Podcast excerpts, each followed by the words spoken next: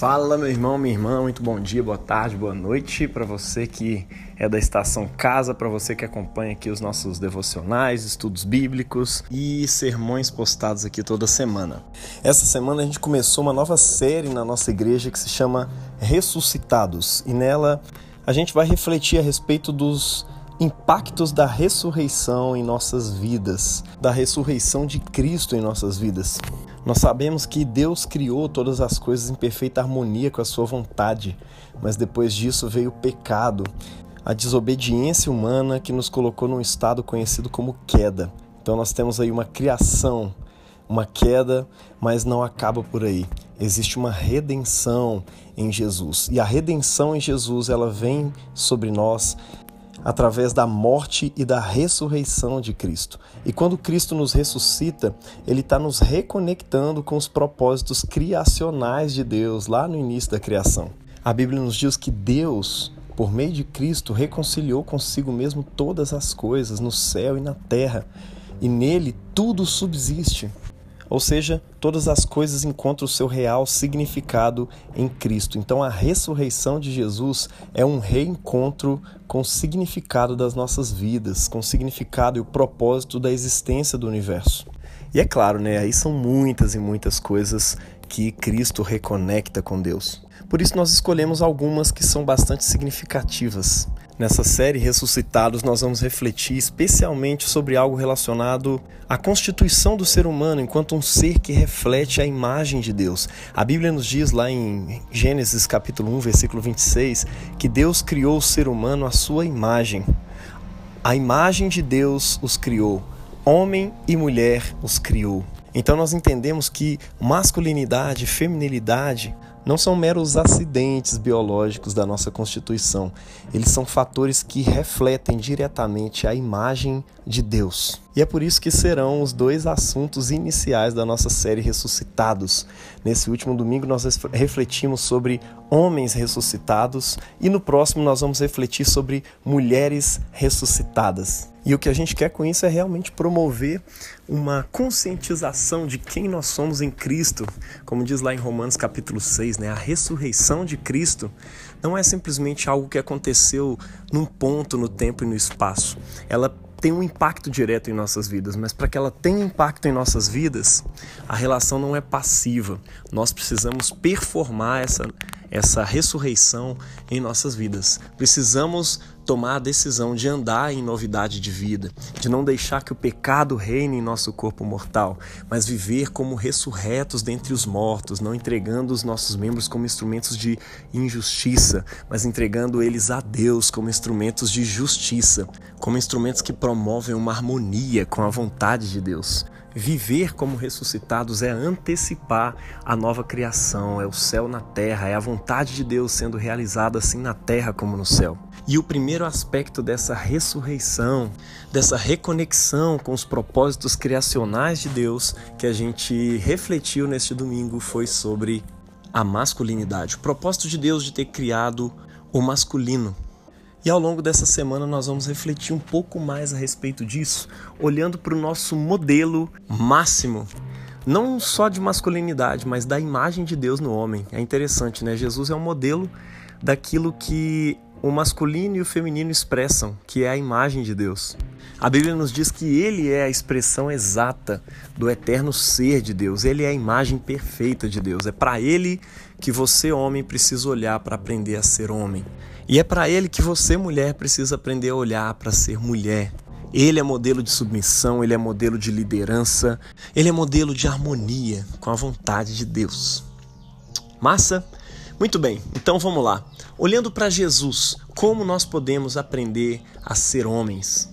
No sermão deste último domingo, nós fizemos umas contraposições entre Jesus e Adão. E eu queria retomar isso aqui com você agora. E ao longo do resto dessa semana, nós vamos refletir um pouco sobre como Jesus lidava com as mulheres, com outros homens, com a vida e aprender mais com ele. Mas vamos voltar aqui no sermão desse último domingo. Nós vimos ali que Deus sempre trabalha com arquétipos, com pessoas representativas. E Adão é exatamente o modelo representativo do homem caído, do homem após a perda dessa harmonia com a vontade de Deus. E é exatamente a perda dessa harmonia que vai trazer para o homem referências erradas, referências malignas, perversas do que é ser homem. Ou seja, ele vai buscar sua referência de masculinidade no alcance do sucesso de carreira, no alcance do sucesso financeiro, na conquista de várias mulheres, na realização prática ou virtual dos seus desejos sexuais, na violência, na subjugação do sexo oposto. Afinal de contas, de onde tudo isso vem? O apóstolo Paulo, refletindo em Romanos capítulo 1 sobre a entrada do pecado no mundo, ele vai dizer que os homens trocaram a imagem de Deus, a imagem do Deus invisível, do Deus verdadeiro, que dá para o homem e para a mulher a referência do que eles são. Eles trocaram essa imagem pela imagem de ídolos e na raiz do pecado, de todo pecado, existe uma idolatria, uma falta de confiança no Deus verdadeiro e uma entrega, uma subjugação a um outro Deus. E isso provoca imediatamente uma confusão no lugar onde essa imagem de Deus se expressa, ou seja, uma confusão de gênero e de sexualidade uma confusão na masculinidade e na feminilidade. Ele diz que os homens se inflamaram em suas paixões com outros homens e, da mesma forma, mulheres com mulheres, cometendo torpezas.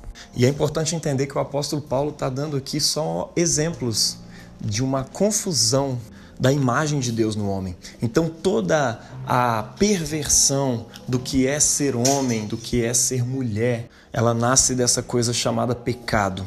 E ela tem a sua razão nessa coisa chamada idolatria, que é basicamente o não reconhecimento de Deus na criação, ou seja, não ser agradecido pela dádiva que Deus nos dá na criação. Bom, e como é que isso se manifesta diretamente na masculinidade? É interessante a gente notar que a forma como Deus vai lidar com o homem, tão logo a queda acontece, revela realmente para nós alguns aspectos do que Deus esperava do masculino. E o primeiro desses aspectos que eu quero chamar a atenção aqui para você é o da presença. Onde Adão estava quando Eva comeu do fruto da árvore do conhecimento do bem e do mal? É interessante que Deus, tão logo a queda acontece, mesmo Deus sabendo em sua onisciência que Eva tinha comido da árvore, ele não chega no jardim perguntando: Eva, onde estás? Ele chega perguntando: Adão, onde estás? Isso revela para nós uma responsabilidade que Adão tinha dentro do contexto daquela família e arquetipicamente que o homem tem dentro do contexto social. Homens ausentes são sempre um problema. Eles não são somente resultado, mas também parte da causa da queda. Quantos homens ausentes nós temos hoje, né? Maridos ausentes, pais ausentes, homens ausentes das suas responsabilidades. Bom, e falando em responsabilidade, eu quero chamar a atenção para esse segundo aspecto, o aspecto da responsabilidade. Quantos homens não assumem a sua responsabilidade? Você já parou para reparar que lá na queda, quando Eva come da árvore do conhecimento do bem e do mal, ela leva para o seu marido. E o marido, sabendo as consequências que já tinham sido anunciadas por Deus, que era réu de morte quem o desobedecesse naquele sentido, ao invés de assumir a responsabilidade por ela e morrer no seu lugar, ele decide compartilhar do seu pecado, ele come do fruto. E depois, quando Deus vem acertar as contas com essa família, ele ainda tem coragem de virar para Deus e culpar a sua mulher. Ele virá a mulher que tu me deste por esposa, ela me deu do fruto e eu comi. Que homem frouxo, meu irmão.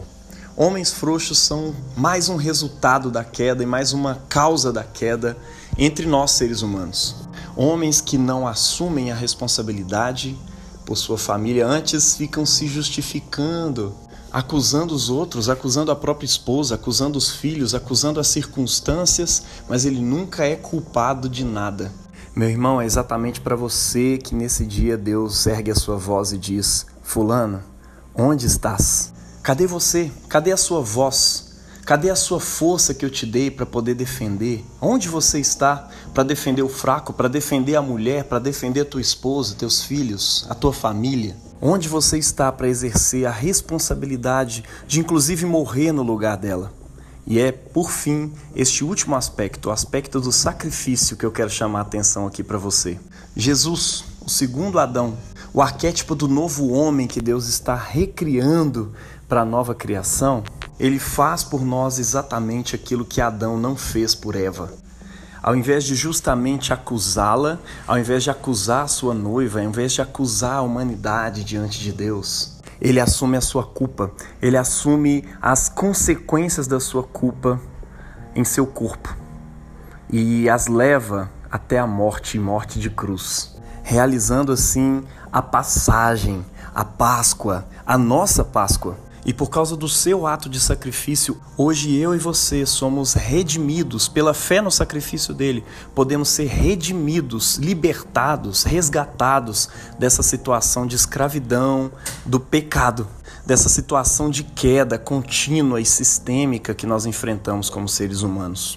Da queda da nossa masculinidade, inclusive. E nisso Jesus representa também para nós, homens, o que nós com a força que Deus nos deu, com a potência, com a capacidade de poder que nós temos, devemos fazer com isso. Jesus nos disse que os homens desse mundo dominam pela sua força, pelo seu poder, mas que no reino de Deus não seria assim.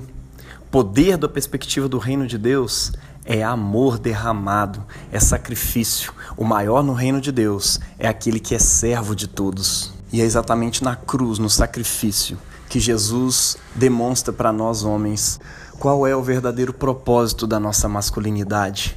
Qual é o propósito da nossa presença? Qual é o propósito da nossa responsabilidade, da nossa liderança no lar? E o propósito é exatamente esse: sacrificar. É para isso que Deus te deu esse poder, para ser derramado como o perfume de Maria de Betânia aos pés de Jesus. Ou seja, o homem ressuscitado é aquele que recebeu de Deus a capacidade de entregar a sua força, a sua masculinidade, a sua virilidade em sacrifício pela sua mulher, em sacrifício pelos seus amigos, em sacrifício pela igreja, pela sociedade. Sacrifício precisa ser aquilo que te define, meu irmão. Sacrifique-se pelos outros. Se alguém tem de ir a pé, que vá você. Se alguém tem que carregar sacolas, que carregue você. Se alguém tem de levar desvantagem numa relação, que leve você, sabendo que você está tendo a honra de performar o verdadeiro e maior amor, o verdadeiro e maior sacrifício desse mundo. E olha só, eu sei que tem muito aqui a ser dito para as mulheres, tem verdadeiras lições para as mulheres aqui também, para a feminilidade também. Cristo é o exemplo delas. Mas nós vamos tratar disso na próxima semana. Eu quero que hoje essa mensagem chegue como uma flecha no alvo do teu coração, homem, em nome de Jesus. Seja abençoado na prática dessa palavra em nome do Pai, do Filho e do Espírito Santo. Amém.